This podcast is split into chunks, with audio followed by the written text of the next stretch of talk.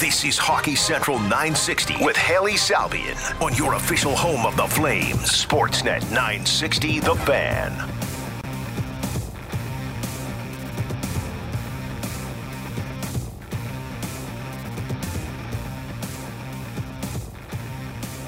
All right, everybody, welcome into another day here on Hockey Central 960. Hailey Salvian here with you for the next hour.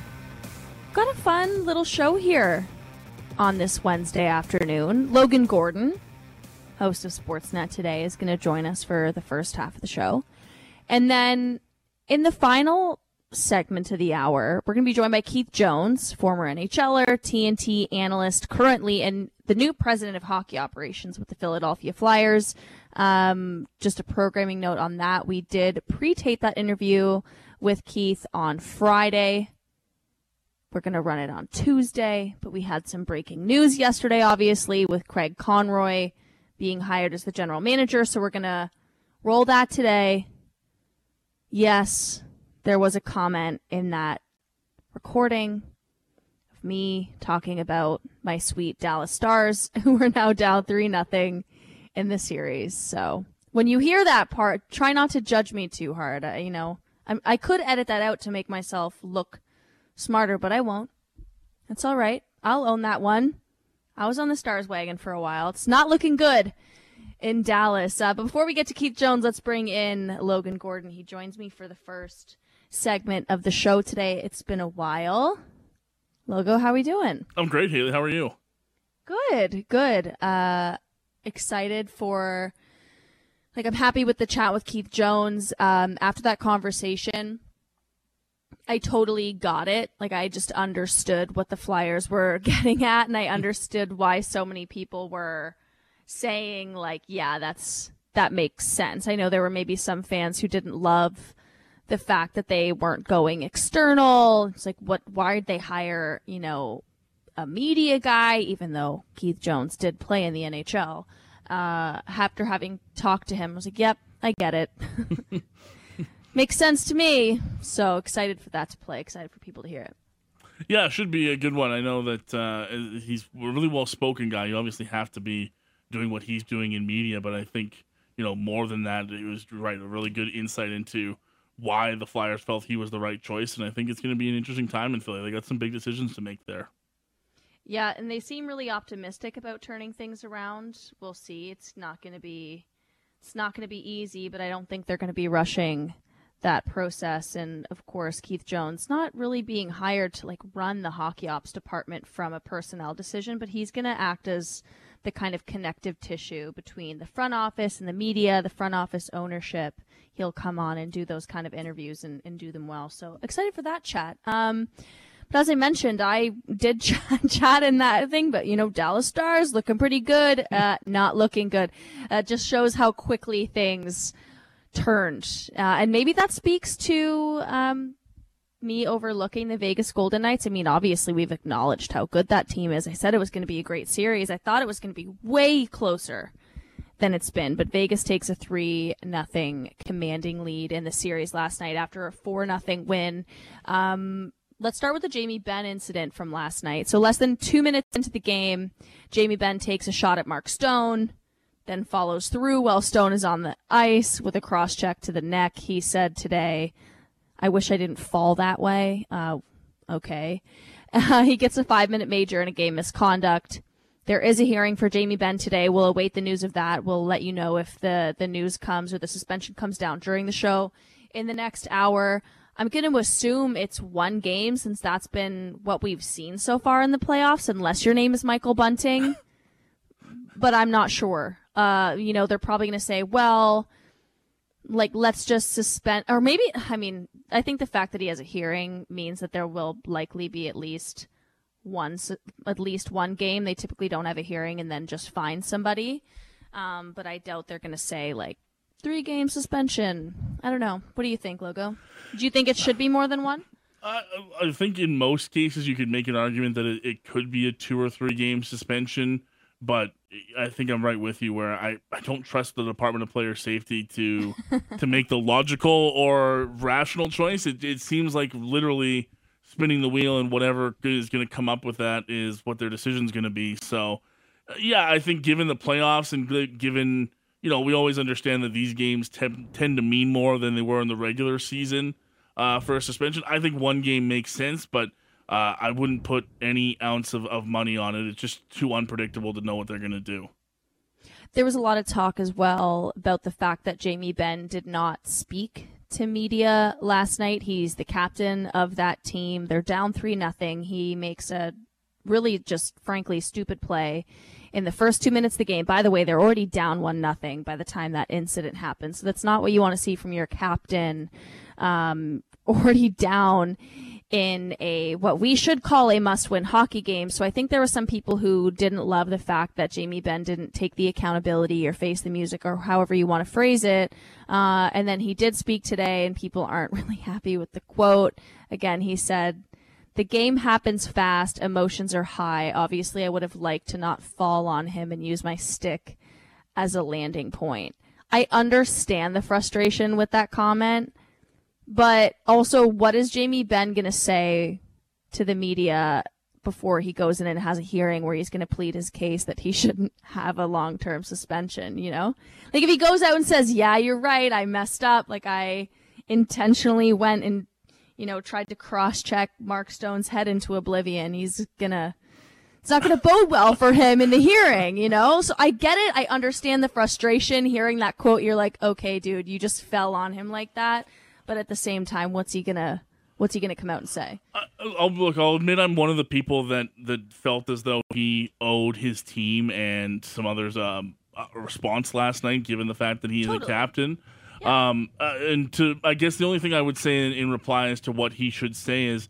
I honestly don't think you have to come out and incriminate yourself anymore. we have the video, um, but I do think some sort of a, you know attrition for your actions would be that's that's the one thing that sort of lacked in all of this for me was he's like, oh, I, I saw Mark get up, so I think he's okay.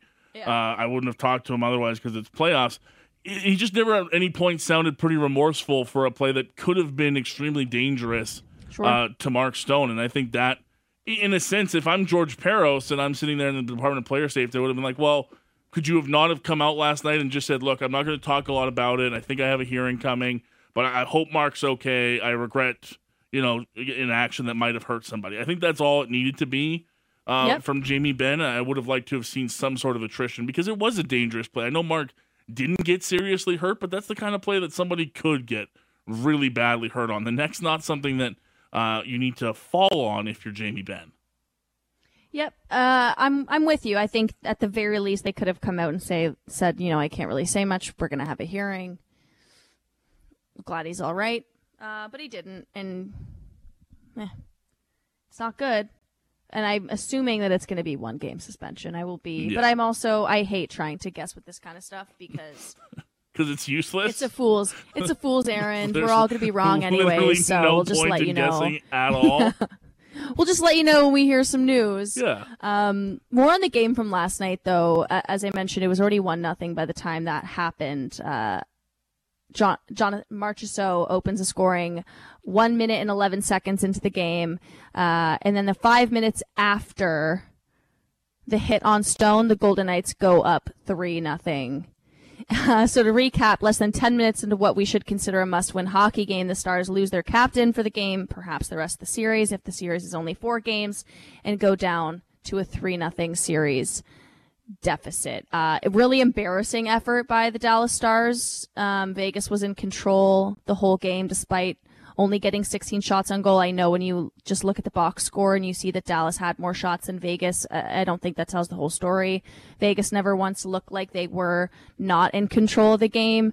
Uh, Dallas really struggled to get to the middle of the ice. Very few shots from the inner slot to really test the goalie and, and at the other end, Jake Oettinger really struggled. Four goals on 16 shots. It's been a tale of two playoffs for Jake Oettinger. So this stat was from Mike Kelly. Uh, first eight playoff games for Jake Oettinger. 921 save percentage and around 0.75 goals saved above expected. So not upper echelon in terms of goals saved above expected. Like he wasn't goalieing other teams, but he was playing really well and the save percentage would speak to that. last eight playoff games, an 856 save percentage, and negative 11 goals hmm. saved above expected. So he is allowing 11 more goals than he should be, essentially. And last night was really tough. And Oettinger, everyone saw it last year in the first round of the playoffs. He was great. I mean, he was really good in game seven. In the second round against Seattle, it's not great. Dallas, it's not great. My pick is not looking good. I don't think Roope Hintz is going to win the Conn Smythe. It feels unlikely now. I'll give it that much. It feels good about it. It feels like a bit more of a long shot, a dark horse opportunity right now. But yeah, I think for Dallas last night, it was such a combination, Hailey, of you know five minutes into the game and really your two, um, maybe not your two best players, but two key players. Uh, Jamie Benn's gone for the game, and Jake Oettinger's clearly not on his game. You're sitting there and you're going, what what chance do we have right now? Right, like we're, yeah. already without Jamie Benn. Jake doesn't have it tonight, and I don't think anyone's blaming him, you know, for the reason that they're down in this series entirely. But it's clearly a part of it, right? You're sitting there going, we're already down two, and we haven't had any success against this team. It's already a bad start. And you know, the fact of the matter is, is Adin Hill has outplayed Jake Oettinger. That's not a great thing if you're the Dallas Stars. That's probably the biggest area that you could say we have an advantage over the Vegas Golden Knights, and you just laid out the stats. That's as you know turntable a situation as you could have imagined in any of this, and it's probably a big reason why a lot of people, myself included, Hailey, haven't thought highly of the Golden Knights is because you can sit there and go, yeah, Hill is like your fourth goaltender in the depth chart yeah, to go back to start stringer. the season. Yeah. I can't see you outplaying Jake Oettinger. And not only are you outplaying him, you're crushing him. Like your your stats are unbelievably higher than his are you factor that into the fact that they're just a, a very good, deep, well coached team in Vegas. Uh, yep. it's just not a good recipe for Dallas right now. And this brings us to the Vegas part of this equation. Are they the best team in the playoffs that we've been ignoring? Because I think yes. we look at the Winnipeg Jets and go, oh, well, it's Winnipeg. They weren't great. Eh. Uh, save for game one. Uh, they were the better team at five on five against Edmonton, ended that series earlier than I think people would have expected, and now they have Dallas on the brink of a sweep. I I don't think I was disrespecting the Golden Knights in favoring Dallas to come out of the West, but maybe I should have been. maybe I should have liked them better from the get go. the surprise, Jack Eichel, good in the playoffs. Yeah. It's working. He's doing, and he's gotten better through each series, and he's been dominant against Dallas. Killed several plays on the back check last night too, so it's not just one dimensional success here we're talking about. He looks excellent. Yeah, he looks exactly like the Jack Eichel that I think the Golden Knights were were planning on when they made that trade with Buffalo and went through all of the you know the hoopla of the neck surgery and how this was yeah. going to work and everything. This is what you dreamed of uh, if you're Kelly McCrimmon and company in um, in Vegas, and this is you know a culmination of a lot of things. I think they've they've built this deep team, Haley, and understood that there were going to have to be key pieces that make it work, and you know those key pieces have all come eh, you know from the exterior, and the three that I look at are Eichel that you mentioned. Stone and Pietrangelo. Those are guys that have been you know, captains or key pieces of other teams that Vegas has been able to bring in to, you know, be the top end of their talent that they couldn't get through an expansion draft and were never going to get through an expansion draft. They've used all the other resources to come up with them, and now uh, they they got their deep team throughout it, and they've got these key places or these key players for these key times, whether it is shutting somebody down like we know Mark Stone can do, or being a number one defenseman like clearly Alex Pietrangelo can do. It's yeah. it's a really great team, and the thing that really turned my eye to this Vegas team was. I know you've spoken to Ken Boehlke, our pal from Sin Vegas, a few times as well. Mm-hmm. I talked to him last week before the series started, and he said, "Look, I, I said to him, I said, hey, how do you see this going?" He goes, "I'm not trying to be a homer. Ken's always, I always find a, a really good middle ground to talk about, even though he talks sure. about Vegas. He's really good about that." he said, "He said honestly, he says I think this goes five, and he says I think I'm being polite to Dallas, and I'm like." Wow, you really think it's going to be over in five? He's like, I just can't see Dallas breaking through what Vegas does here. And I think if they get to Oettinger, it's over. And since he said that, of course, I texted him, "Oh, you look really great right now." Uh, but he's been nailed it. It's just been a great series for Vegas, and you have to give them their due. They've been fantastic this entire playoff. And Ken's right about how we should have maybe been looking at this because I think the signs were there that Oettinger, something was up with Jake Oettinger in the second round against Seattle. His numbers weren't great, uh, but when you look at game seven, it's like, okay, maybe he can use this as a jumping off point to be better in round three. And we did get a note in the text line. Uh, and Cam was, was chatting with one of the texters. It's Matt in uh, Cochrane. Flames fans watching Oettinger in these playoffs. What the heck is this? And Cam says the curse is finally worn off. You know the so we should have known that something was up with Jake Ott- was going to be up with Jake Oettinger from the curse that the Flames fans put on him on the glass. yeah, the, the the hex, the hex only lasts like that, a year, yeah. I think. So we're past Yeah. the one year mark of the hex. So It actually took a little while to kick in.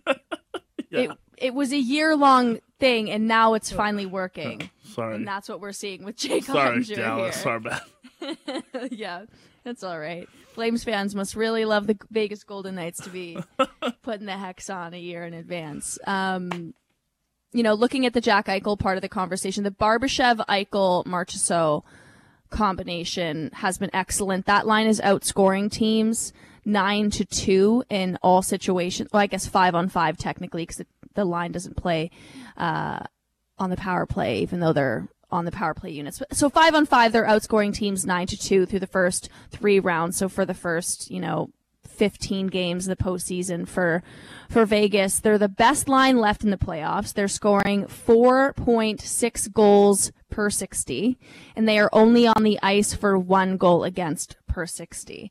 Uh, so the production, like the actual production, we're not talking about expected goals or shot share, or tilting the ice. The actual production value from that line is the best one left. They're actually the best line that have has played at least 50 minutes together in the playoffs period. So let's say there was a line that played a lot in the first round, but now they're kicked out, uh, better than them too. So that top line has been excellent. And of course, anytime you can have somebody like Mark Stone as your second line right winger, things are looking pretty good. And I like that you mentioned the Martinez Pietrangelo pairing. Um, they've been they've been really good, and they're matching up mostly against the Robertson Pavelski Hintz line, and uh, things are going well there. Jason Robertson, that's that's been a bit of an issue. I thought he was primed for, uh, you know, maybe a breakout or some more production He in the third round of playoffs. dealing with something. He just doesn't look like he's confident shooting the puck right now. 46 goals in the regular season this year, four goals in 16 playoff games. Yeah, there's there's no way that guy. He had 313 shots on goal Yeah. during the regular season, Hailey, and he looks so hesitant to shoot it right now. 40, I, yeah, 42 shots on goal. It, it doesn't add up. It doesn't add up. I really, I saw him last game really a couple of times where he just hesitated to take that shot. Uh, you got to wonder if it's something in his wrist or his arm because clearly he's a confident guy. He should be. He scored 46 this year uh, and 109 points. It just Yeah. looks like one of those things that's maybe caught up to him in round three. He wasn't great in the playoffs last year, though, either. His five on five production against the Flames. So maybe, I don't know. I don't want to do the whole, is he ready for the moment thing? Because I think that gets overdone this time of year with, particularly with goal scorers or young players. Um, and it was a small sample size last year, only seven games against Calgary in the first round. But yeah, something might be up with, uh, Jason Robertson. Career playoffs, he only has five goals in 23 games. So not great when he's, you know, your top scorer Yeah. on the team. At least they got Joe Pavelski. Um, moving on from that conversation, so just to wrap up, Vegas is up three nothing in that series with a chance to sweep on Thursday.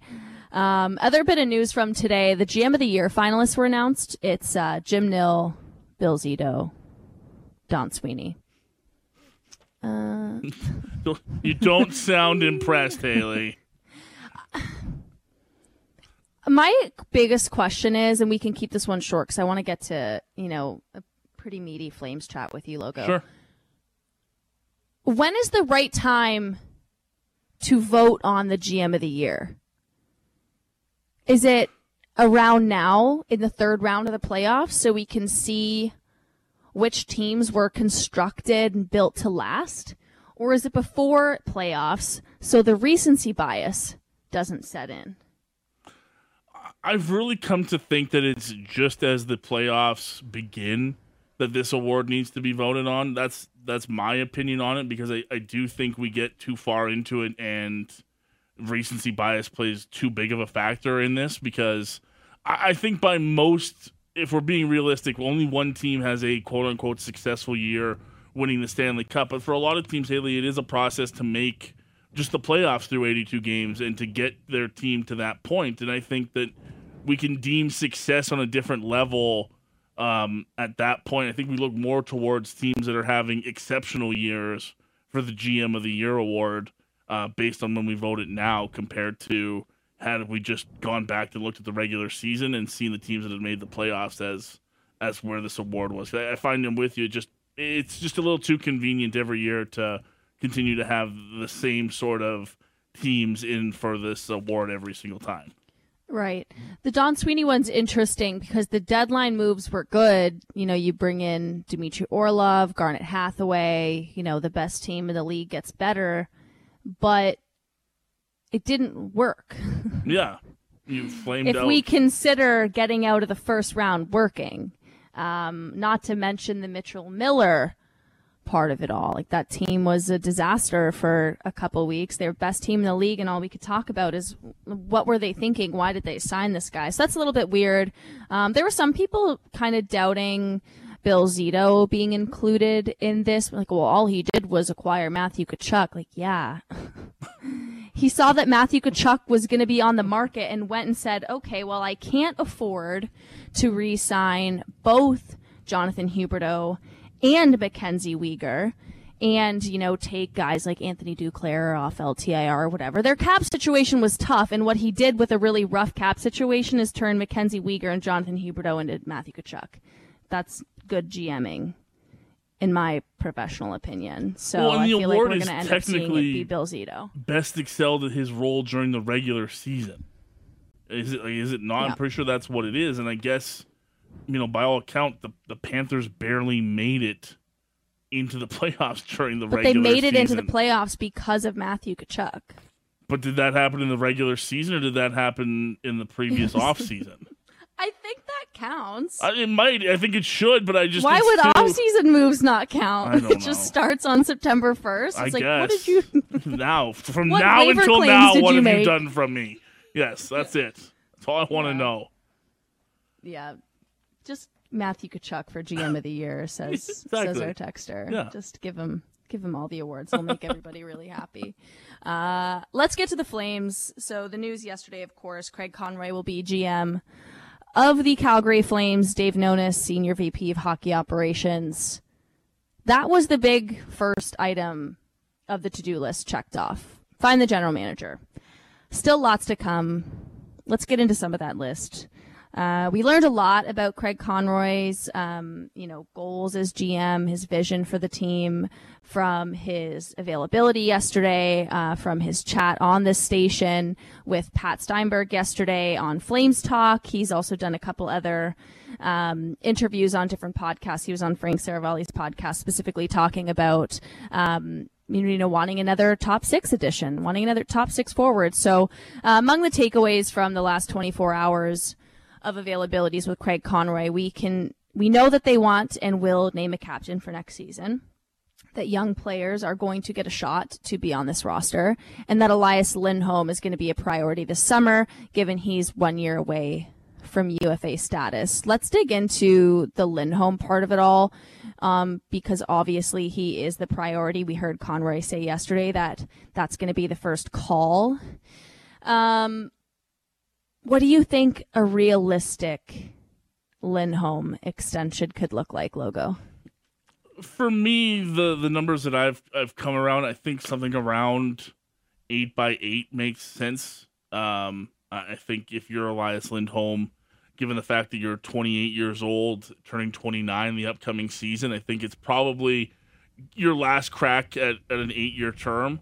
Um, and I, I know how much that means to players nowadays. So I, I do think that if you're talking long term with Elias Lindholm right now, he's going to want to be in that eight year mark. And if you look at Nazem Kadri and the fact that he got seven last year and is a couple years older than Lindholm, I think Lindholm has a pretty good case for that eight. And I think the uh, as far as the salary goes, um, eight million, and that's a, a, rough number, a give and take. I think you could probably make a, a, case for it to go higher or slightly lower depending on the years. But I, I think something around that eight by eight number is kind of where I, I've landed to at least start this conversation off. Right. I think that makes sense. So I did um, a bit of a contract comparable on Cap Friendly. It's one of my favorite tools and found that some of the top comparables by age, statistical profile from the last three years in this flat cap environment. So I didn't want to look at any contracts that were signed in 2013 or 2014 when it was a completely different um, you know, time financially mm-hmm. in the league. Um, so right now, Elias Lindholm, he's 28 years old. He's played 743 games with 513 points. Obviously, the last three years would have more weight than his first three. That's typically how that kind of stuff works. Um, so when his deal kicks in, he'll be 29 with more games played, more points, etc. But the comps here do kind of check out with what you're saying, and it checks out with Elliot Friedman's um, note in 32 Thoughts. So he brought up Bo Horvat's eight times 8.5. Um, both players by the way, are represented by Newport Sports. Um, so Bo Horvat did come up in that comparable. Sean Couturier did as well. Eight years at 7.75 million. That was signed when he was 29 years old in 2021. Mika Zibanejad, eight times 8.5. Dylan Larkin, eight times 8.7. So Larkin, when the Bo Horvat deal was signed, a lot of people said, well, that's probably going to set set things up for Dylan Larkin's new deal. Larkin's younger. He's only 26. He's the captain in Detroit. Um, so a bit more leverage maybe than Lindholm would have here. And he was also, you know, closer to unrestricted free agency. But basically, when you look at the comparables based on age and the statistical profile, a lot of these guys are signing for around 9 to 10.5% of the cap. So, yeah, that looks like around 8 times 8, 8 times 8.5, especially if we think that Lindholm has a bit more leverage in this situation, if the cap goes up more than 1 million, things probably get a little bit easier. And that mean, I mean, more than 1 million between 2023-24 and 2024-25 when this deal would kick in. Because uh, the Flames cap situation's a little bit spooky. It's not terrible, but it's not great. They have a lot of big money deals kicking in. so fitting in another eight and a half to nine million dollar player, it's not great. No, it's a. It's but a, you don't want him to walk either. Yeah, and I think that's the biggest thing that Conroy pointed out yesterday was those seven UFAs that Lindholm is part of heading into next next yeah. season. You know, are going to be priorities because you have to know what's going on with those guys, especially Lindholm, because to me, Hailey, he's the one that's you know pretty irreplaceable in the lineup. With all due respect to to all the other guys and everything they bring, they are obviously important too, but if you lose Lindholm, you don't have another one in the organization, and I don't see another. They're so rare to have those hockey trades that you know works for both teams, sort of thing. Like, do I see another Tkachuk for Huberdeau and Weegar type thing coming for the Calgary Flames uh, with Elias Lindholm? I, I really don't know if that's feasible to ask. You know, Craig Conroy to pull something like that out of his hat uh, immediately as becoming this team's GM as well. There's just no real number one center replacement for Elias Lindholm, and I think that's going to determine a lot about what this team does going forward. Is is Elias Lindholm perhaps more open to the conversation in Calgary now that it's Craig Conroy and head coach X compared to Treliving and Sutter? Yeah. And this year is going to be a little bit tight. So one of the other pieces that Conroy talked about, as I mentioned uh, on a podcast with Frank Seravalli, talked about, you know, they talked about this when Brad Treliving was still the general manager, like this idea of wanting another top six forward. And that's going to be really tough. I think, you know, is that going to be via trade? Are you moving a body and some money out to bring in somebody to upgrade in that position? Are we talking about an internal candidate, Jakob Pelletier, coming in and taking a top six role? Um, because I don't know how you're going to find that via free agency. The free agent market this summer is not great, no. and a lot of those players are going to get overpaid, way over their value. I mean, they typically do get overpaid in free agency, but because the market is just so mediocre, it's going to be even worse this summer, I would expect. And the Flames don't have a lot of money. I did a little GM tool here. You put Oliver Kylington uh, back on D, move Dennis Gilbert back down to the minors. You put Jakob Pelletier, Connor Zary, Matt Coronato, let's say Adam Ruzicka in the forward group. Let's fill out a 20 player roster with a lot of young players on it. And the Flames have $285,000 in cap space. Just swimming so, in cap room. Yeah. So where that uh, top six forward is going to come from, it's got it's probably going to be an internal candidate. It's probably got to be Jakob Pelletier. Yeah, that that's... spot, or someone's got to get out the door. Yeah, the only other place I see that coming from is, is perhaps on D, where they've got, you know, a couple of guys. You know, can you replace a Nikita Zadorov with a a Troy Stecher?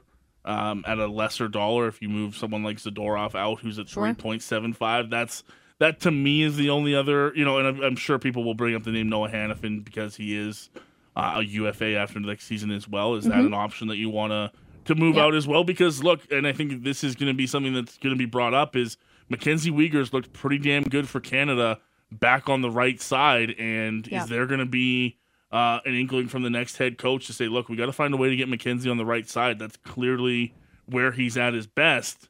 You've got two other good right defensemen in, in, in Andersson and Tanev right now.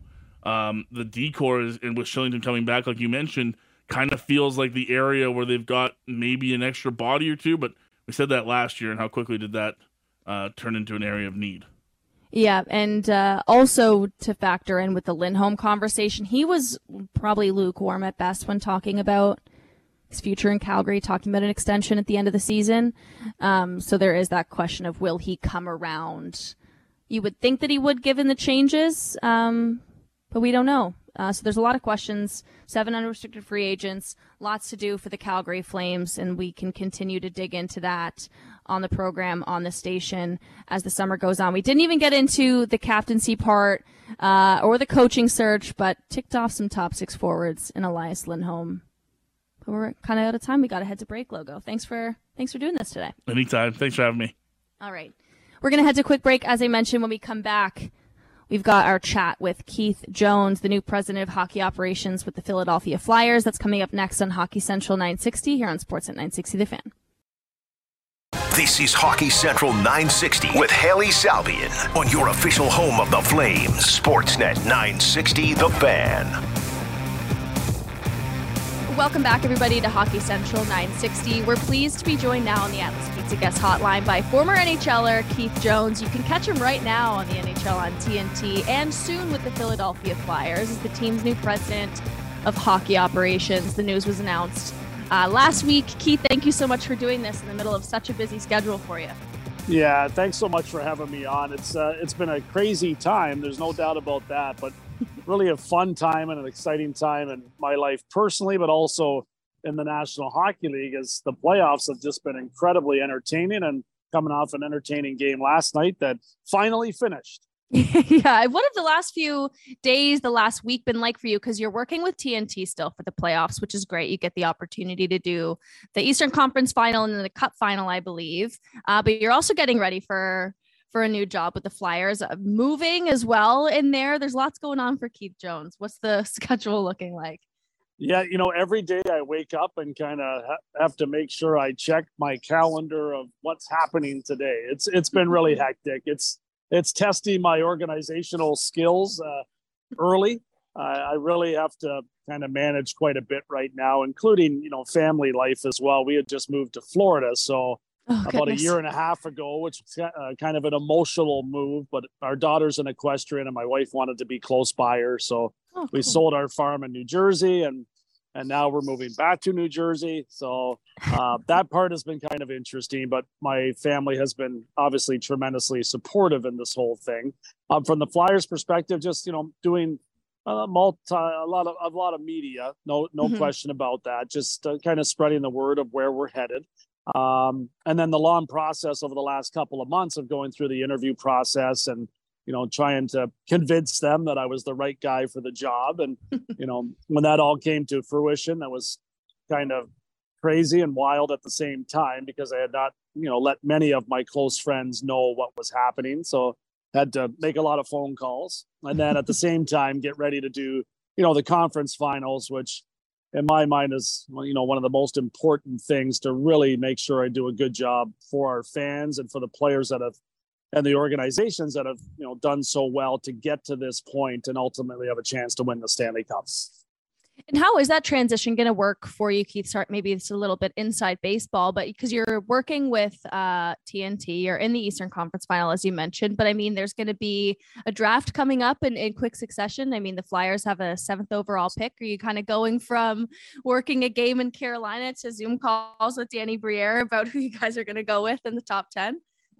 Yeah, th- there is a lot of that, and you know, thankfully, Danny's been there and kind of been in the interior of what's been happening uh, with our scouts, and that's been a big part of what he was doing as a, an assistant general manager. So they have a real good feel of where you know they want to go with the pick, and it's obviously a very important pick for us. We we have to build this team through the draft. Uh, we've got to kind of get some room in order to do some things down the road where we can start attracting players back to Philadelphia again via free agency, but we're not in a position to do that right now. So mm-hmm. there's a lot of conversations in that regard. Also with John Tortorella, who's very involved with us. Uh, we're going to count on you know his experience, his coaching style, and his personality to really um, you know come together in, in agreement on exactly where we want to head. And we have a pretty good idea where that is, but we're going to you know pound out a few more things in conversation and continue to have those as we get ready to you know take the Flyers into a new uh, a new era. Were you uh, hoping to make a move into the front office, Keith, or was this a specific role that you were interested in with this specific organization? You know, that being the Philadelphia Flyers. Yeah, this is the only place I would have attempted to do this. Um, you know, I've been in Philadelphia since I retired as a player, and have done you know a lot of different things throughout the media but have always been very um, accepted by the fan base and those fans have really enabled me to have a very nice post playing career uh, we kind of have a very i would say close relationship and the fact that I've had many conversations with the fans throughout the years, whether it was in morning radio in Philly for the last 21 years or mm-hmm. covering the Flyers for the last 23. Uh, it's been really awesome. And their support has meant a ton to me. So has the support of the Flyers. Um, so I think it was a great opportunity for me to, you know, give back, but at the same time, make sure I keep our fans in focus and that they're involved in this journey as we try to get the Flyers back on track. So one of the other moves that was announced um, last week was that Daniel Briere was getting the interim tag lifted. He is officially, you know, the full-time general manager of the Flyers. I know it's still early into this process of working together in this capacity in the front office, but I've heard so much about the work that Briere has done to get to this point where he is the general manager, whether it was the program that he was working it with, um, whether it was the um, you know, working in the minors. Uh, I'm curious from what you've seen, what about Danny Briere makes him the guy for this job? Yeah, one one of the things that really stood out to me was when he was an unrestricted free agent, he elected to come to Philadelphia. When you looked at Danny and the way he played the game, he didn't necessarily fit the mold of what a flyer was back in those days. He was a smaller player, obviously an extremely talented player, but for him to decide that Philadelphia was the place for him to be and come in and make my job a lot easier at that time because I was in the broadcast booth covering the team that needed a new jolt and needed a different type of player. Um, he came in and provided all of that and was even better when the playoffs rolled around. And that was something that I think I, I had a great appreciation for. The second thing was he stayed. You know, it's very difficult to get players in today's game to stay. Uh, they make a lot of money. He made a lot of money. He didn't have to stay. He could have chosen to go anywhere. in the world and had a very happy and enjoyable life. But he elected to, you know, continue to try to further his uh, hockey career in a different way, and that was being in management. And I think he's excelled in that regard as far as climbing up different levels, um, doing it in you know a classy way where he wasn't trying to take other people's jobs. He was just doing the jobs that he was asked to do. Mm-hmm. Um, I really appreciate people that are like that. Um, I like the way he goes about his business, and I really like his keen sense of what makes a hockey team competitive and a team that I think can compete for a Stanley Cup. And that's kind of the things that really stood out to me about Danny as I've known him over the years as well and interacted with him quite a bit over the years, talking hockey and, and talking life. And you guys are going to have a bit of a interesting kind of tandem in the the front office or in the hockey ops because John Tortorella is going to play a role in in some of those player personnel decisions. You'll have the three of you working in tandem. I think it's it's it's unique for a coach to have a seat at the table uh, in personnel conversations. It's not unprecedented, but it's pretty unique. How do you think that's going to work with the three of you guys working together? Yeah, I'm excited about that. I, I think you know everyone's looking for unique ways to try to make their team better and this is one that has not been tried very often. Uh, you can be sure that there's a lot of established National Hockey League coaches that have been extremely successful that have been involved in a lot of conversations with management. Mm-hmm. It's happened before, but this one is a little bit different. John was in place uh, prior to both Danny and I being in our positions, uh, but he has earned that. And what he's done already in the year that he was in Philadelphia and starting to build that foundation that we so you know dearly need uh, has been really impressive.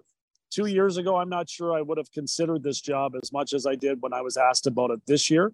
Mm. Uh, before Torts' arrival, this team was in disarray. Um, it did not compete the way that you would expect a National Hockey League team to compete.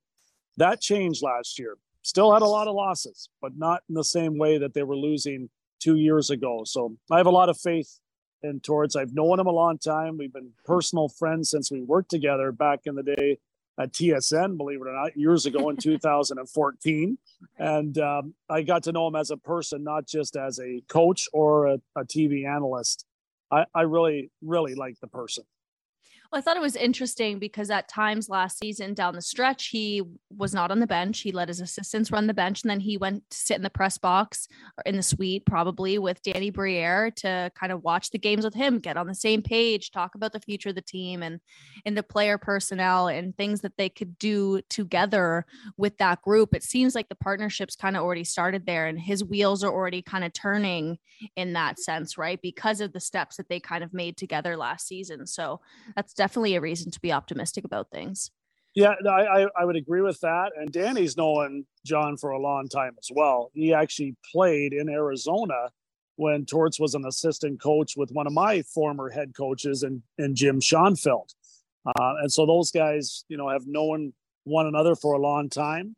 Uh, Torts watched Danny's career go from being a player that was put on waivers to being a star in the National Hockey League and a real primetime performer. So uh, there is some ties to all three of us as far as our relationship throughout our careers in the game. And I, I, do think that's going to serve us well. We have great respect for one another. And I think that's something that we want throughout our entire organization as we, you know, continue to try to find solutions to make our team relevant again in a city that's got three very good sports teams that have kind of moved ahead of us as far as the interest level is concerned.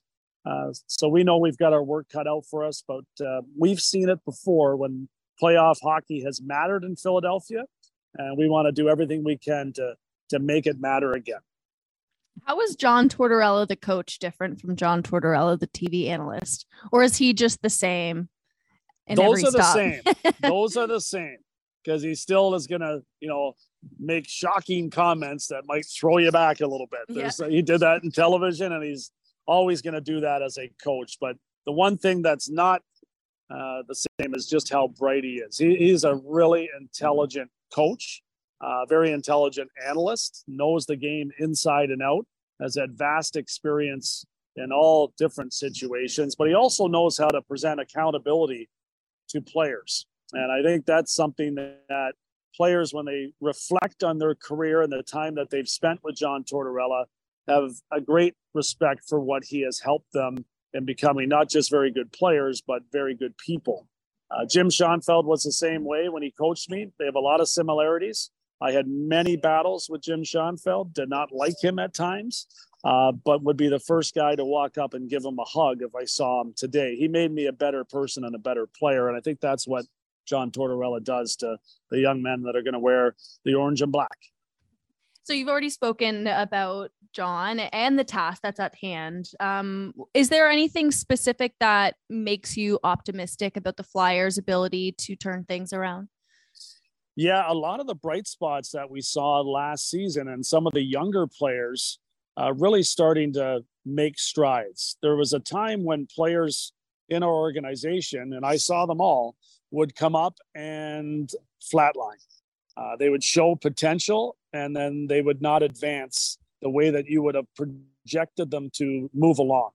Um, we had a bunch of guys that all looked the same, played the same way, and and just did not do enough to make themselves viable uh, National Hockey League players on a day-to-day basis. Uh, that's got to change. So our development needs to get better. Uh, for whatever reason, that job was not getting done. So, you know, we have a team that's got a lot of resources. Uh, we have the ability, uh, even in a salary cap world, to add pieces in different places that can help us get to where we want to go. And we're going to use everything that's available to us, which is going to take time. It's going to take a lot of uh, patience from our fans, but we have a plan. And I think we know what it is that we're looking for. And now we just got to go about and execute and find exactly what it is that we think is going to make that difference. I mean, you played three years in in Philly, and you worked there for years. You've done morning radio there for years, as you mentioned. You you are familiar with that marketplace. Uh, I'm curious, as somebody. I mean, I live in Canada. I I apologize. I did grow up a Penguins fan, uh, so I'm curious from someone who's more of an expert. What makes Philadelphia special and, in different hockey market? It is a unique place to say the least. uh, they love a certain style of play, which isn't necessarily conducive to winning Stanley Cups anymore, and we recognize that. But there is a there's a real accountability that the fans in this city hold not just their players to, but their managers, their general managers, their football coaches, their you know basketball, hockey coaches as well, and their baseball managers uh, you have to present yourself to the fans. You can't hide. Uh, you have to address them. You have to look at your media as an extension of your fan base, not as the enemy, but a way for you to communicate your message and how you're going to get things uh, headed in a different direction, one that's going to keep them happy. They are the people that are paying our bills. They are the people that we want to make sure we listen to, and we we want to make sure that they know we hear them and that we have an answer for them. So it's challenging at times, no question about it here, but they are tough. And we want to make sure that uh, we build them a team that makes them proud. I guess the last question for you, Keith, before we let you go is you know, this is going to be a new era for the organization with yourself and Danny Briere at the top, John, John Tortorella, excuse me, you know, being in that tandem with you guys. Um, how do you all hope to define this next era of the Philadelphia Flyers? Yeah, I, I think commitment to excellence is what we're looking for. And we're going to, you know, without question, work extremely hard to get that done. I think all three of us are people that have shown throughout our careers, both as players, coaches, uh, management, media people, that we're going to put the work in. And we're going to make sure that we turn over every stone to find something that helps us get better. And we're going to use our instincts. We've been around the game a long time. Uh, we know what it takes. I've watched, you know, the last 23 Stanley Cup finals up close. I see what's inside those players that are winning Stanley Cups and recognize that it takes everyone, not just everyone on the ice, but everyone in the organization. So we want to show, you know, the people that are working for us, not necessarily how much we know, but how much we care. And once we figure that out, then I think we're going to be on our way. You know what? Because you're an expert on the last 23 and you've been doing the analysis part for such a long time, I've got to throw one out there for you, Keith. I feel like this final four, there was some talk, people not super happy. It's the Sun Belt Final Four. There's no Canadian teams left. But I feel like you could pick any one of these four teams and say, and build a case and convince yourself that they're going to win the Stanley Cup. Like it's wide open. And I think that makes it really fun. That that is a hundred percent accurate. I mean, that you could flip a coin on a nightly basis, on a shift by shift basis, and in many cases, all four teams mirror themselves. So there's a formula there. I mean, if you look at the back end on all four teams, pretty impressive. No mm-hmm. holes back there, and four teams that are extremely well coached and committed to trying to do things right. So they all deserve to be here. One of them's going to win. I'm always amazed when that Stanley Cup is raised over, you know, a team's head, how they did it and how much it took to get there and get it done. So somebody's going to feel pretty darn good when this thing's all said and done, but I couldn't tell you who it's going to be. It's that close. Yeah, I'm not a betting person, so I'm good. I I've gone all in on the Dallas Stars. People who listen to the station, who listen to the podcast, they know I'm on the Dallas Stars bandwagon. But you could convince me of Vegas or Carolina, Florida. Yeah, you know, I'm I'll I'll hop around. We'll see how it goes. Keith, thank you so much for doing this. Thank you as well. Great to catch up. Thank you. A great stuff from Keith Jones, the incoming president of hockey operations for the Philadelphia Flyers. Also still working on the NHL on TNT. So a little bit of insight into the final four there at the end with Keith Jones, but lots of great stuff about what comes next for the Flyers organization with himself, Daniel Briere and John Tortorella at the top of that organization. And that conversation with Keith Jones is brought to you by Atlas Pizza and Sports Bar, using the same secret recipe since 1975. You can dine in at 6060 Memorial Drive Northeast, takeout or delivery at 403 248 3344. All right. Thanks everybody for listening. We have run overtime here today on Hockey Central. One game on tap tonight, Carolina versus Florida. Game four in Sunrise. Panthers with a chance to sweep and punch their ticket to the Stanley Cup final. We'll be back to break that game down and more tomorrow on Hockey Central 960 on Sportsnet 960 The Fan.